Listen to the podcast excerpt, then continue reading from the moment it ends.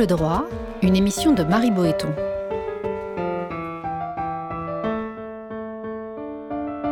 Entre le fort et le faible, c'est la liberté qui opprime et la loi qui affranchit. Aujourd'hui, la grossophobie, grande oubliée des luttes contre les discriminations.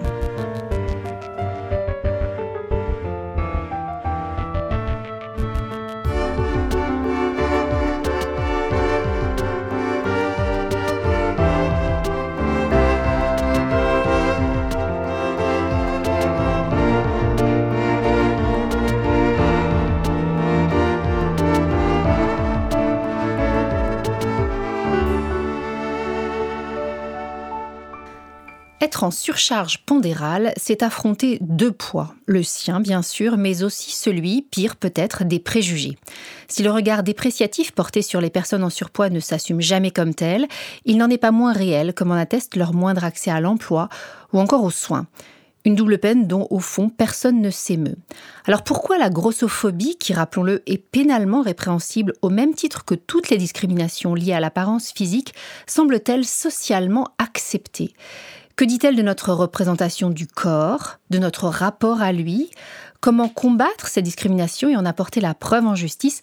On en parle ici et maintenant avec Solène Karoff, sociologue et chercheuse à l'Institut Gustave Roussy. Bonjour. Oui, bonjour, oui. Bonjour. Euh, comme je disais, donc vous êtes, euh, vous êtes sociologue et chercheuse à l'Institut Gustave Roussy. Vous avez écrit sur, euh, sur la grossophobie.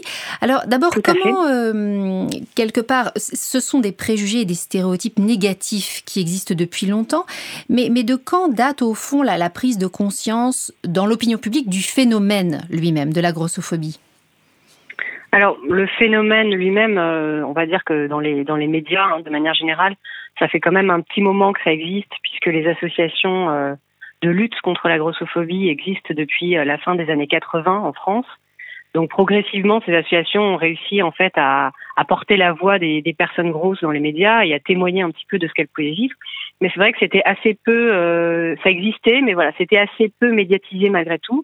Et c'est vraiment là depuis euh, l'ouvrage de, de Gabriel Dédier en 2017 qui a témoigné euh, un petit peu de, de, son vécu, qui a un petit peu euh, relancé en fait cette problématique dans les médias. Et, et, et, notamment publiciser davantage le terme de grossophobie. Est-ce que ça s'inscrit dans, dans, le vaste mouvement de, de, reconnaissance des droits des minorités Oui, tout à fait.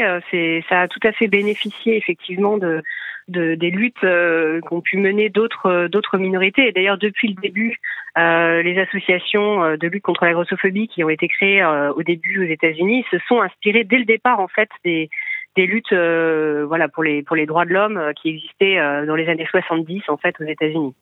C'était vraiment dès le départ un point de un point de convergence avec d'autres d'autres luttes de minorités. Alors même si peut-être que le terme de minorité pas forcément adéquate. Aujourd'hui, euh, euh, alors faut peut-être euh, refaire un petit point sur ce que sont les personnes en surpoids et les personnes obèses. ce sont deux définitions un petit peu différentes. Est-ce qu'on peut parler de minorité ou est-ce que c'est un, une partie de la population relativement importante? Alors en fait, ça dépend un petit peu de quoi on parle. Et c'est un peu le problème parfois dans les médias, c'est que donc il y a un indice statistique hein, qui est l'indice de masse corporelle, qui est le poids divisé par la taille au carré qui a été utilisé un petit peu par, euh, qui a été utilisé pour déterminer des, seuils de corpulence euh, pour définir le surpoids et l'obésité. Donc euh, le seuil du, du, surpoids, par exemple, c'est de 25 à 30 et le seuil de l'obésité, c'est à partir de 30. Et en fait, ces indicateurs donc définissent en fait des, des populations selon ces critères statistiques. Et, euh, et, le problème, c'est que dans les médias, on, on, souvent on amalgame en fait ces deux catégories que sont le surpoids et l'obésité, avec des titres assez euh, dramatiques du style un Français sur deux est en surpoids, euh, voilà, vraiment en essayant d'insister de, sur cette sur cette problématique-là. Et en même temps, lorsqu'on regarde concrètement de quoi parlent ces articles, en fait, ils parlent pas des personnes qui sont en surpoids, ils parlent majoritairement des personnes qui sont obèses, voire en très forte obésité. Donc effectivement, si on prend la question, si on prend l'ensemble de, la prévalence du surpoids et de l'obésité, on est effectivement aux alentours de 40 à 50% de la population française. Maintenant, si on prend uniquement la catégorie d'obésité, on est plutôt aux alentours de 16-17% de la population. Et si on prend même la catégorie d'obésité sévère, donc c'est-à-dire à partir d'un IMC de 40, là on n'est plus qu'à 2% euh, des femmes euh, et, et 1% des hommes. Donc vous voyez que c'est vraiment, euh, il y a vraiment une différence. Et c'est vrai que le problème à l'heure actuelle, c'est qu'on on dramatise beaucoup cette problématique en montrant toujours les problèmes que vivent les personnes qui sont en très forte obésité, mais qui finalement représentent une, pour le coup une, vraie minorité. Et en même temps, on parle euh, comme ça de 50% de la population. Donc je pense qu'il faut vraiment différencier quand on parle de surpoids et d'obésité. C'est pas la même chose. Ça veut pas dire que les personnes en surpoids n'ont pas de problème, mais c'est pas du tout la même problématique. Et, en l'occurrence, je pense que c'est important de, bien distinguer les deux. Donc effectivement, si on prend des, au sens large l'obésité, c'est voilà 16-17% des gens. Est-ce que euh, du fait du vieillissement de la population, du fait de nos modes d'alimentation, la sédentarité, on peut imaginer que ce soit une partie de la population qui aille crescendo numériquement? Oui, tout à fait. C'est vrai que la question de l'âge est très importante puisque euh, d'un point de vue euh, biologique, naturel, le poids augmente au fur et à mesure de, la vie. Alors c'est vrai que ça, voilà, c'est une augmentation qui ne va pas forcément atteindre le, le, niveau de l'obésité pour tout le monde, mais qui peut tout à fait conduire une partie de la population à être en surpoids, un peu mécaniquement d'un point de vue biologique.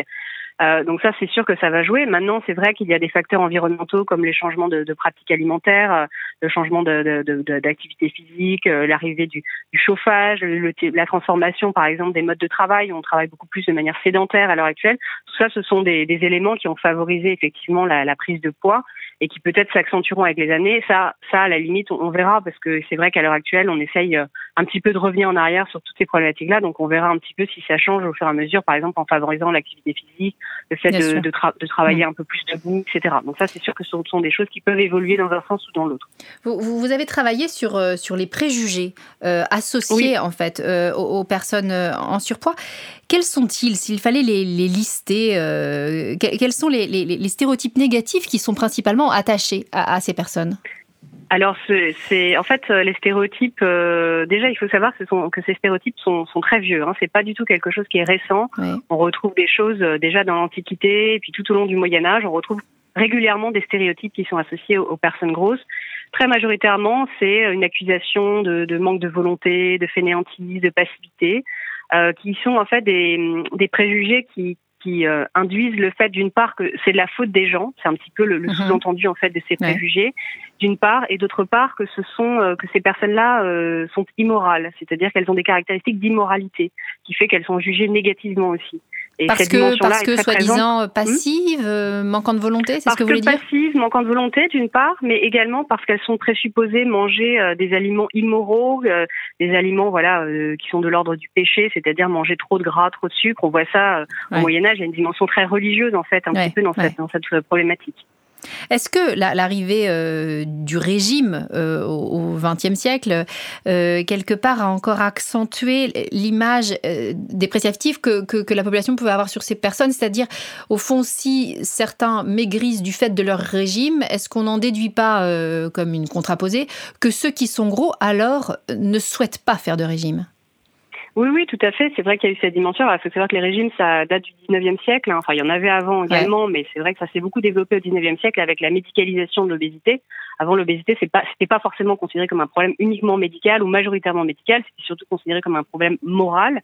Et progressivement, il y a une forme de médicalisation. Donc, c'est vrai que les régimes amaigrissants qui se sont beaucoup développés au 20e siècle, euh, de manière concomitante au développement de la norme de minceur, ont effectivement induit cette idée qu'on pouvait, euh, on pouvait maigrir si on voulait. En fait, on voit, la majorité des études montrent que les régimes amaigrissants ne fonctionnent pas à long terme. Et concrètement, vu le nombre de personnes qui sont au régime, et principalement des personnes en surpoids et obèses, on peut se dire qu'a priori, si ça marchait, ça ferait longtemps que la problématique aurait été résolue. Mais c'est vrai qu'il y a effectivement cette idée, et on retrouve également la même, euh, la même idée euh, autour de la chirurgie bariatrique à l'heure actuelle, où euh, d'un côté, les associations soutiennent les personnes qui veulent faire cette opération, mais de l'autre s'inquiètent du fait qu'on puisse après reprocher à des personnes qui ne voudraient pas les faire de ne pas les avoir fait pour perdre du poids, alors que ce sont des, des opérations qui ont énormément de conséquences sur les personnes et qui sont très très loin d'être anodines.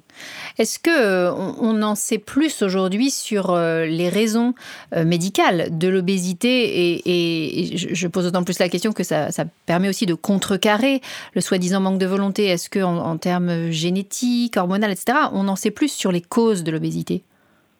Oui, alors effectivement, il y a énormément d'études euh, à l'heure actuelle qui montrent qu'il y a des causes génétiques effectivement de, l'obésité ou qu'il y a des phénomènes, des processus physiologiques dans le corps qui, par exemple, empêchent de maigrir quand une personne est très grosse. On, voit vraiment, euh, voilà, il y a un certain nombre de, de, facteurs maintenant qui ont été montrés ou des ou des processus qui prédisposent à manger plus, qui donnent plus d'appétit en fait à certaines personnes ou qui font que d'autres personnes digèrent moins bien les aliments, etc. Donc, on commence un petit peu à montrer qu'il y a des personnes qui sont génétiquement prédisposées à être minces ou grosses et ça, ce sont des facteurs qui sont effectivement très importants à prendre en compte, sachant qu'une partie des personnes qui sont par exemple obèses à l'heure actuelle sont des personnes qui, euh, au niveau de l'alimentation, euh, mangent euh, très peu, mais par des processus en fait physiologiques, ont peut-être à une époque, pour des raisons X ou Y, mangé plus et sont en fait incapables de maigrir à l'heure actuelle parce que leur corps vraiment met en place des mécanismes pour les empêcher de maigrir ou les pousser à manger davantage en accentuant la faim, etc. Donc ça, ce sont des phénomènes qui commencent à être vraiment très bien connus.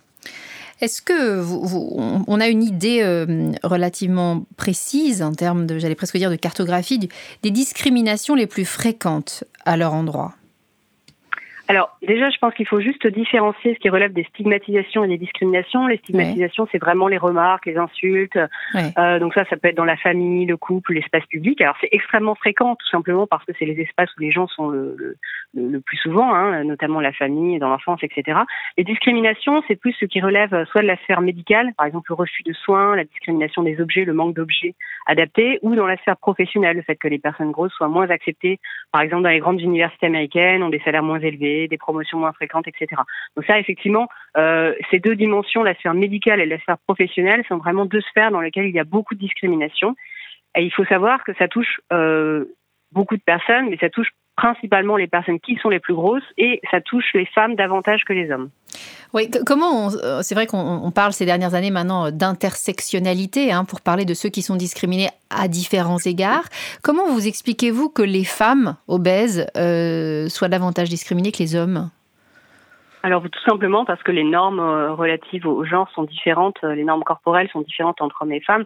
La, la norme, l'injonction à maigrir, l'injonction à être mince, mais également l'injonction à être belle, à prendre soin de son corps, etc., sont vraiment des normes qui sont liées au rôle de genre les femmes devant euh, socialement être euh, faire plus attention à ça. On le voit sur euh, bien d'autres pratiques comme mhm. le maquillage, les vêtements, etc. Donc bien sûr, l'alimentation entre là-dedans. Et ce qu'il faut savoir, c'est que là encore, c'est pas du tout quelque chose de récent. Historiquement, les pratiques alimentaires des femmes ont toujours été plus contrôlées, mhm. même socialement. Hein. On sait que par exemple, les femmes recevaient moins de nourriture, par exemple que les hommes recevaient moins de protéines que les hommes ou mangeaient en dernier, etc. Donc il y a un rapport aux pratiques alimentaires qui est très différent chez les femmes, qui fait que beaucoup de femmes se contraignent en permanence sur l'alimentation ça, ce sont vraiment des injonctions sociales qui sont extrêmement liées au poids, euh, bien entendu, à l'heure actuelle.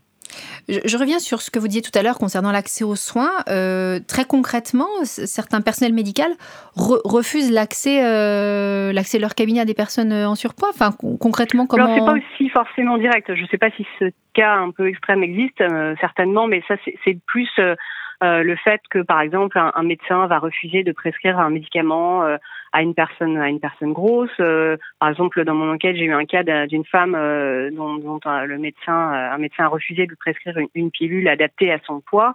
Et en l'occurrence, lorsqu'elle a été voir un autre un autre médecin gynécologue, ce dernier lui a prescrit effectivement une mm. pilule. Donc ça peut être ce type d'exemple. Ou alors le fait que les médecins vont refuser d'entendre la parole des, des, patients obèses et ils vont considérer que s'ils ont mal au dos, c'est parce que ils sont gros, alors qu'en fait, certains dans certains cas un peu extrêmes qu'on qu'on peut voir au sein des associations, il y a des personnes qui ont découvert tardivement qu'ils avaient un cancer, tout simplement parce que leurs paroles n'étaient pas entendues, n'étaient pas considérées comme légitimes et que leur douleur était tout le temps euh, euh, voilà, rabattue sur, sur leur problématique de, poids.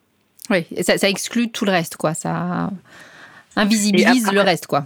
Ça invisibilise le reste. Et puis il y a un, autre élément qu'il faut qu'il faut savoir, c'est que les personnes grosses ont très peur de se faire stigmatiser ou discriminer dans le dans, par le corps médical et donc très souvent euh, vont plus tardivement chez le médecin euh, pour se faire prendre en charge ou, ou évitent de faire certaines opérations ou certaines euh, certaines prises en charge parce qu'elles ont peur de ça. Ce qui induit aussi également hmm. des problèmes de santé renforcés pour cette, cette population qui devrait au contraire être, être prise en charge plus tôt si besoin.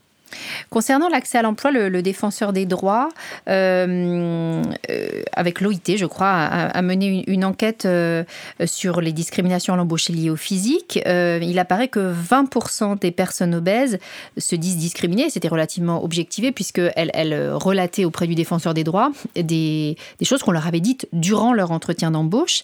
Est-ce que pour le coup, une fois que voilà, on le fait savoir aux défenseurs des droits, est-ce qu'il est aisé de pouvoir démontrer en justice qu'on a été discriminé du fait de son apparence physique?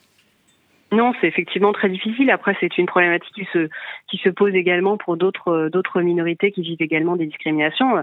La difficulté, c'est de pouvoir prouver. Alors même même les paroles au moment de l'entretien, au moment d'un entretien d'embauche, sont difficiles à à prouver puisque c'est là du coup il faut effectivement amener des, éléments euh, qui puissent servir euh, lors d'un lors d'un procès juridique. Donc ça, c'est effectivement une difficulté. Euh, après, c'est vrai que je pense qu'il n'y a pas que cette difficulté-là pour accéder en fait à l'espace juridique.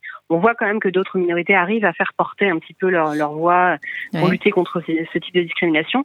C'est très très peu le cas euh, pour les personnes grosses et je pense que c'est notamment lié au fait qu'une partie d'entre elles ont incorporé les représentations péjoratives euh, du fait que ce soit leur faute, qu'elles pourraient maigrir si elles voulaient, etc. Et donc ont peur en fait de se voilà de se de se, de se présenter en fait euh, comme comme comme personne discriminée. Je pense qu'une partie d'entre elles en fait ne s'en rendent pas forcément compte parce que effectivement, elles jugent que c'est presque normal de, l'avoir été. Pourtant, il faut savoir qu'effectivement, elles ont le droit légitimement, puisque dans les critères de discrimination euh, considérés comme euh, illégitimes, illégaux par le défenseur des droits, il y a également le, à la fois l'apparence physique, mais également l'état de santé ou le handicap qui peuvent servir, euh, qui peuvent être mobilisés par les personnes grosses. C'est intéressant. Tout à l'heure, je parlais des discriminations, une discrimination en tout cas qui semble socialement acceptée. Vous pensez qu'elles-mêmes l'ont intégrée en fait? Tout à fait, bien sûr, une partie d'entre elles, pas forcément bien euh, sûr, mais une partie d'entre elles l'ont intégré. Et, et puis, euh, une partie d'entre elles peuvent avoir également peur de se faire à nouveau stigmatiser en allant effectivement euh, porter plainte ou faire appel aux défenseurs de droits. Ça, il faut pas du tout mettre ça de côté. Un autre élément qui joue également, c'est que la prévalence du, du, surpoids et de l'obésité est plus importante parmi les, les populations très précaires et que concrètement, il faut avoir des ressources particulières pour pouvoir voilà faire porter sa voix sur la scène juridique. Et c'est pas forcément le cas des populations les plus précaires, qui peuvent être des populations euh, d'origine immigrée, par exemple, n'ayant pas assez de ressources en termes mm. de langage, en termes financiers, en termes de savoir où, euh, voilà, où aller, comment faire, etc. Donc voilà, je pense qu'il y a aussi cette dimension-là qui n'est pas du tout euh, négligeable. Alors même, je le rappelle que donc, je crois que ça date d'il y a une quinzaine d'années, l'article 225-1 du Code pénal précise bien que c'est un type de discrimination physique qui est puni de 3 ans de prison et 45 000 euros d'amende. C'est vrai qu'on le sait peu. Hein. Euh, est-ce que euh, euh, c'est un sujet, c'est une thématique qui est davantage en vogue, si je puis dire, aux États-Unis? Alors, aux États-Unis, euh, les associations, par exemple, de lutte contre la grossophobie sont plus anciennes, puisqu'elles se sont développées dans les années 70. Euh, Donc, c'est vrai que ça a commencé, euh, voilà, à être un petit peu médiatisé plus tôt là-bas, ce qui est aussi lié au fait que la prévalence du surpoids et de l'obésité a commencé, voilà, à augmenter plus, s'est développée plus tôt là-bas. Donc c'est vrai que les États-Unis ont été un petit peu moteurs un petit peu de un certain nombre d'engagements. Et au niveau juridique par exemple euh, il y a pour le coup plus de plus de procès là-bas aux États-Unis pour lutter effectivement contre contre différentes formes de, de discrimination. Et notamment c'est également lié au fait qu'il y a plus d'études euh, que ce soit au niveau euh, sociologique statistique etc qui montrent effectivement les discriminations dans toutes les sphères de la vie sociale. C'est vrai qu'aux États-Unis ils sont pour le coup assez ces, ces études-là sont assez développées et peuvent aider comme ça les personnes aussi à à légitimer un petit peu leur, euh, leur parole. Alors aux États-Unis, on sait que le, testing est relativement développé. Est-ce que c'est quelque chose, est-ce que c'est un outil qui serait susceptible de se développer en France, notamment sur ce type-là de discrimination? Alors ça a été développé un petit peu, euh, notamment par euh, le sociologue Jean-François Amadieu, qui a effectivement fait mhm. des utilisé des méthodes de testing et qui a montré qu'il y avait des discriminations professionnelles pour les personnes obèses, même lorsque c'était pour des métiers qui n'étaient pas en relation avec le public, hein, parce qu'il y a toujours aussi cette croyance que ce serait pour l'image euh, sociale de la marque, etc. On, on a pu montrer que c'était pas forcément le cas. Mais il y a également d'autres manières de mesurer hein, la discrimination, par exemple au niveau professionnel c'est-à-dire de mesurer tout simplement l'écart entre euh, la population grosse et la population non grosse en termes d'accès à certaines professions à niveau euh, socio, euh, à niveau éducatif ou socio-économique égal. Donc ça, on peut, on a des moyens de mesurer cette discrimination de manière indirecte, c'est-à-dire sans passer par par la, la parole des, des personnes, qui, qui, est également très importante, mais qui qui permet moins d'objectiver les, les discriminations au niveau quantitatif. Le, le, défenseur des droits préconise, lui, de, de formaliser de manière relativement objective ce qui s'est dit lors d'un entretien d'embauche, par exemple, où il préconise des CV euh, sans photo. Euh, est-ce que vous pensez qu'on peut arriver à une objectivation parfaite lors d'un entretien d'embauche ou c'est assez illusoire? Je pense que c'est un peu illusoire. Après, c'est vrai que par exemple la question du CV sans les photos, c'est une mesure qui est plutôt euh, qui est plutôt intéressante puisque c'est une mesure qui aidera plusieurs types de, minorités qui sont effectivement discriminées pour leur apparence physique de manière très générale. Donc je pense que c'est quelque chose qui, qui, est important. Le problème des, des personnes grosses, c'est ce sont tous ces préjugés des mm. stéréotypes péjoratifs qui leur sont attachés, qui fait que lorsqu'elles rencontrent les, les, personnes, les employeurs potentiels lors des entretiens d'embauche, elles sont considérées voilà comme plus euh, il y a des études par exemple qui ont montré qu'elles sont considérées comme plus émotives ou moins travailleuses ou encore une fois plus feignantes etc ce qui effectivement du coup euh, induit le fait qu'elles sont elles sont moins souvent euh, recrutées euh, de ce fait.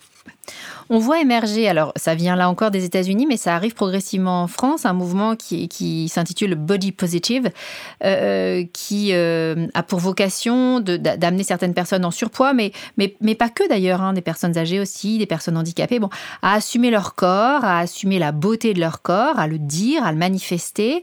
ce sont des gens qui militent notamment pour que toutes les grandes enseignes développent des grandes tailles, etc.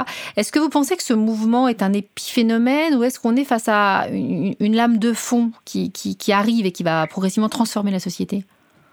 Alors, je ne sais pas si c'est une lame de fond, mais c'est clairement pas un épiphénomène, euh, notamment parce que ça a déjà en fait commencé à transformer. Euh, euh, par exemple, en France, euh, quand j'avais commencé ma thèse, donc il y a, il y a, il y a plus d'une, il y a une dizaine d'années à peu près, euh, la question des grandes tailles était vraiment une problématique encore très minoritaire et très, de très nombreuses femmes que j'ai interrogées se plaignaient de ne pas trouver de vêtements adaptés à leur taille, mais également de vêtements à la mode parce qu'il y avait beaucoup de vêtements mais qui étaient plutôt proposés pour des personnes plus âgées donc qui ne correspondaient pas du tout à une, mmh. une jeune mmh. femme de 20 ans par exemple. Donc ça il y a eu vraiment un changement, ça très clairement il y a eu un changement à ce niveau-là. Et euh, le body positive a permis également sur les réseaux sociaux, notamment à beaucoup de femmes de, de s'assumer, de, de, réapproprier leur corps. Euh, donc ça, ça, a eu une vocation assez positive. Après, le, le problème du body, positivisme, euh, je dirais, il y en a un petit peu deux en, majorité. C'est d'une part, c'est que ça réduit encore une fois la, la question de, notamment de, de, de, la, des problématiques de corpulence à une question d'apparence physique. Et donc encore une fois, ça induit une injonction particulière pour les femmes de faire attention à leur apparence, bien s'habiller, être à la mode, etc. Donc c'est vrai que ça, ça déplace en fait l'injonction de maigrir au fait d'être belle, parce que c'est un petit peu ça qui est mis en avant. Et le deuxième problème, c'est que ça montre principalement des femmes qui sont euh, en léger surpoids ou éventuellement en surpoids, mais très rarement des femmes qui sont vraiment obèses. Si on prend les mannequins grande taille, par exemple, euh, comme Ashley Graham, euh, qui est très connue, elle fait une taille 48 de vêtements pour 1m75 elle est en surpoids, elle est très loin de l'obésité. Hein, on a vraiment euh, mmh. ce, ce, type de, de représentation. Alors, ça fait, je pense, beaucoup de bien pour une bonne partie de la population, et, et notamment pour toutes les femmes qui sont pas forcément grosses, justement, ça, ça les touche également. Mais c'est vrai que ça représente très, très mal, en fait, la vraie problématique de la des fortes corpulences, qui là pour le coup sont. Il y a que le, le cas particulier de la mannequin Tess Holiday là qui fait euh, une taille 54, euh, je, crois, pour, euh, pour 1m60, mhm. 1m65. Donc là, pour le coup, elle, elle est vraiment représentative des très grandes tailles. Mais c'est vraiment une exception euh, dans, le, dans, dans cet univers de la mode. Est-ce que vous pensez qu'il est difficile, euh, au fond, de dissocier le, respect dû aux personnes obèses euh, du fait de, ne pas pour autant valoriser l'obésité, qui, reste un problème de santé euh, indéniable? Est-ce qu'il est difficile, au fond, de, bien dissocier les deux, ce qui expliquerait en creux le manque de discours sur le sujet? Alors je pense qu'il y a un peu deux choses, effectivement, il y a un peu deux types de discours. Il y a les discours qui arrivent un petit peu à dissocier la lutte contre l'obésité au sens d'avoir de, potentiellement des problèmes de santé liés à une corpulence plus élevée. Donc ça, c'est, je, je, pense que je ne vois pas vraiment en quoi ça serait plus différent, plus difficile que par exemple euh, de ne pas discriminer, je sais pas, des personnes qui auraient une autre, une, une maladie quelconque, mais qui, euh, mais qui par ailleurs seraient pas discriminées en tant qu'individu, si vous voulez, porteurs de cette maladie. Là, on lutte contre la maladie, on lutte pas contre les porteurs de la maladie. si on lutte contre les porteurs, ça veut dire qu'on estime encore une fois que c'est leur faute et qu'ils pourraient ne pas être malades, etc. Donc là, effectivement, je pense que par exemple, lorsqu'on regarde les, les, politiques publiques qui ont été mises en place sur la cigarette, l'une des l'une des choses, ça a été de considérer que les personnes qui fument sont plutôt des victimes d'une addiction particulière et ne sont pas considérées comme des coupables. Et ce changement un petit peu de rapport euh, au petit public fait que les gens après ils peuvent demander de l'aide puisqu'ils sont considérés comme des victimes et non pas comme des coupables. Donc je ne dis pas qu'il faudrait faire la même chose par rapport à la question de la grosseur, c'est encore une autre problématique, mais c'est vrai que ça peut être tout à fait envisagé de séparer les deux les deux éléments. Et puis après il y a certaines associations qui elles considèrent que être obèse n'est pas un problème, que ça ne pose pas autant de problèmes de santé qu'on l'affirme euh, dans les dans les médias dominants, ce qui, est vrai lorsqu'on parle des, des légères obésités ou qu'on parle du surpoids Encore une fois, on dramatise beaucoup les problèmes de santé associés à ces types de corpulence, alors qu'en réalité, pour beaucoup de gens, ça ne pose pas de, de, de gros problèmes de santé. Euh, c'est plutôt vraiment pour les personnes qui sont extrêmement extrêmement grosses. Donc euh, voilà, il y, a, il y, a, des personnes qui vont dire aussi, du coup, l'obésité, euh, c'est pas forcément un problème. Donc ça, c'est un autre type de discours, mais c'est vrai que c'est un discours qui est plus euh, minoritaire, notamment dans la sphère française et qu'on retrouve plus aux États-Unis, par exemple, où on va valoriser l'obésité. Alors ça va pas être forcément une valorisation de l'obésité en tant que telle, ça va être plutôt de considérer que les personnes grosses ont aussi quelque chose à dire d'intéressant pour la société et qu'il faut aussi les écouter, euh, non pas indépendamment de leur poids, mais avec leur poids. en fait, elles apportent, si vous voulez, une expérience particulière du fait d'être grosse, euh, et que c'est cette expérience-là qu'il faut écouter également, euh, de même que par exemple chez les féministes, le fait d'être une femme peut donner une expérience particulière euh, dans, les, dans le fait d'exister, et que c'est cette expérience-là qu'il faut écouter, sans réduire les femmes à leur à leur féminité ou au fait d'être une femme, etc. Bien sûr. Donc c'est toujours des tensions qui sont pas nécessairement évidentes à à, tenir, évidemment. Et il peut y avoir pour le coup une, des, divisions au sein même des, personnes obèses sur le sujet. Bien sûr, mais comme dans tous les comme dans tous les mouvements sociaux, hein, il y a des, il y a des divisions. Bien sûr, hein, bien sûr il y a, il y a des personnes effectivement qui, qui vont plutôt essayer de valoriser euh, euh le, le, fait d'être rose comme euh, voilà une, une, manière particulière de voir le monde, et puis il y en a d'autres qui vont considérer que euh, elles doivent pas être discriminées, mais elles veulent pas nécessairement euh, rester grosses, ou alors mm. elles vont rester grosses parce qu'elles n'arriveront jamais à maigrir, mais que voilà ça ne justifie pas le fait d'être considérées comme des comme des citoyens inférieurs aux autres. voilà, donc il y a plein de discours possibles, bien sûr, comme comme dans tous les mouvements sociaux, et c'est voilà c'est ça qui fait la, la richesse, éventuellement de, de ces mouvements. Bien sûr. Est-ce que vous pensez qu'Internet a euh, offert une, visibilité nouvelle, peut-être euh, radicalement nouvelle d'ailleurs, à, aux, personnes obèses euh, qui peut-être pâtissaient d'une certaine forme d'invisibilité dans les médias classiques, si je puis dire? Oui, tout à fait. Je pense qu'effectivement, d'ailleurs aux États-Unis, ils appellent ça la fatosphère, hein, pour reprendre un peu ah les, termes de blogosphère. donc c'est effectivement l'univers du l'univers du web qui, met, euh, qui visibilise effectivement les hommes ou les femmes gros, qui les met en valeur parce qu'il y a cette dimension quand même de mise en valeur qui est très importante au niveau de, de l'apparence physique. Alors il faut savoir que ça existe quand même depuis euh, depuis une quinzaine d'années. Euh, en France, il y a la, blogueuse très connue Stéphanie Tiki qui a euh, très tôt mis en évidence euh, voilà le fait qu'elle était effectivement très corpulente, mais qu'elle était à la etc., qu'elle avait le droit de parler, qui défendait un petit peu cette, cette parole-là. et Instagram et les autres réseaux sociaux qui, sont centrés sur l'image ont beaucoup mis en avant effectivement un certain nombre de, de personnes grosses. Donc c'est un peu des espaces de, de partage et de, de, réassurance un peu pour une partie de, ces personnes-là de pouvoir se montrer, d'être félicitées par d'autres euh, ou d'être complimentées, etc. Ça permet voilà pour ces personnes-là éventuellement de ou pour celles qui les regardent euh, ou ceux qui les regardent et qui peuvent effectivement se dire ah oui bah tiens finalement elle est très grosse mais elle s'autorise à porter euh, tel vêtement, tel vêtement, tel vêtement ou à faire telle activité ou à dire telle chose. Maintenant ce qui est dommage c'est qu'encore une fois c'est quand même majoritairement les femmes euh, grosses qui le sont pas trop, qui sont quand même présentes sur ces espaces. Et on voit assez peu d'hommes aussi très gros. Et donc là, il y a encore une dimension de genre qui est quand même euh, qui est quand même intéressante, c'est que pour le coup, la visibilisation des hommes gros, elle n'est pas encore, euh, elle est pas du tout encore à l'ordre du jour. Bon, pour bientôt peut-être. Merci beaucoup, Solène Karoff. Je rappelle que vous étiez en duplex depuis Marseille. Cette émission a été préparée par Marie Boéton avec à la technique Lucien Auriol et à la coordination Camille Bloomberg. Vous pouvez écouter et télécharger librement l'émission sur le site internet radio.amicus-curiae.net à la page de l'émission. Ne manquez aucun épisode en nous suivant sur les réseaux sociaux.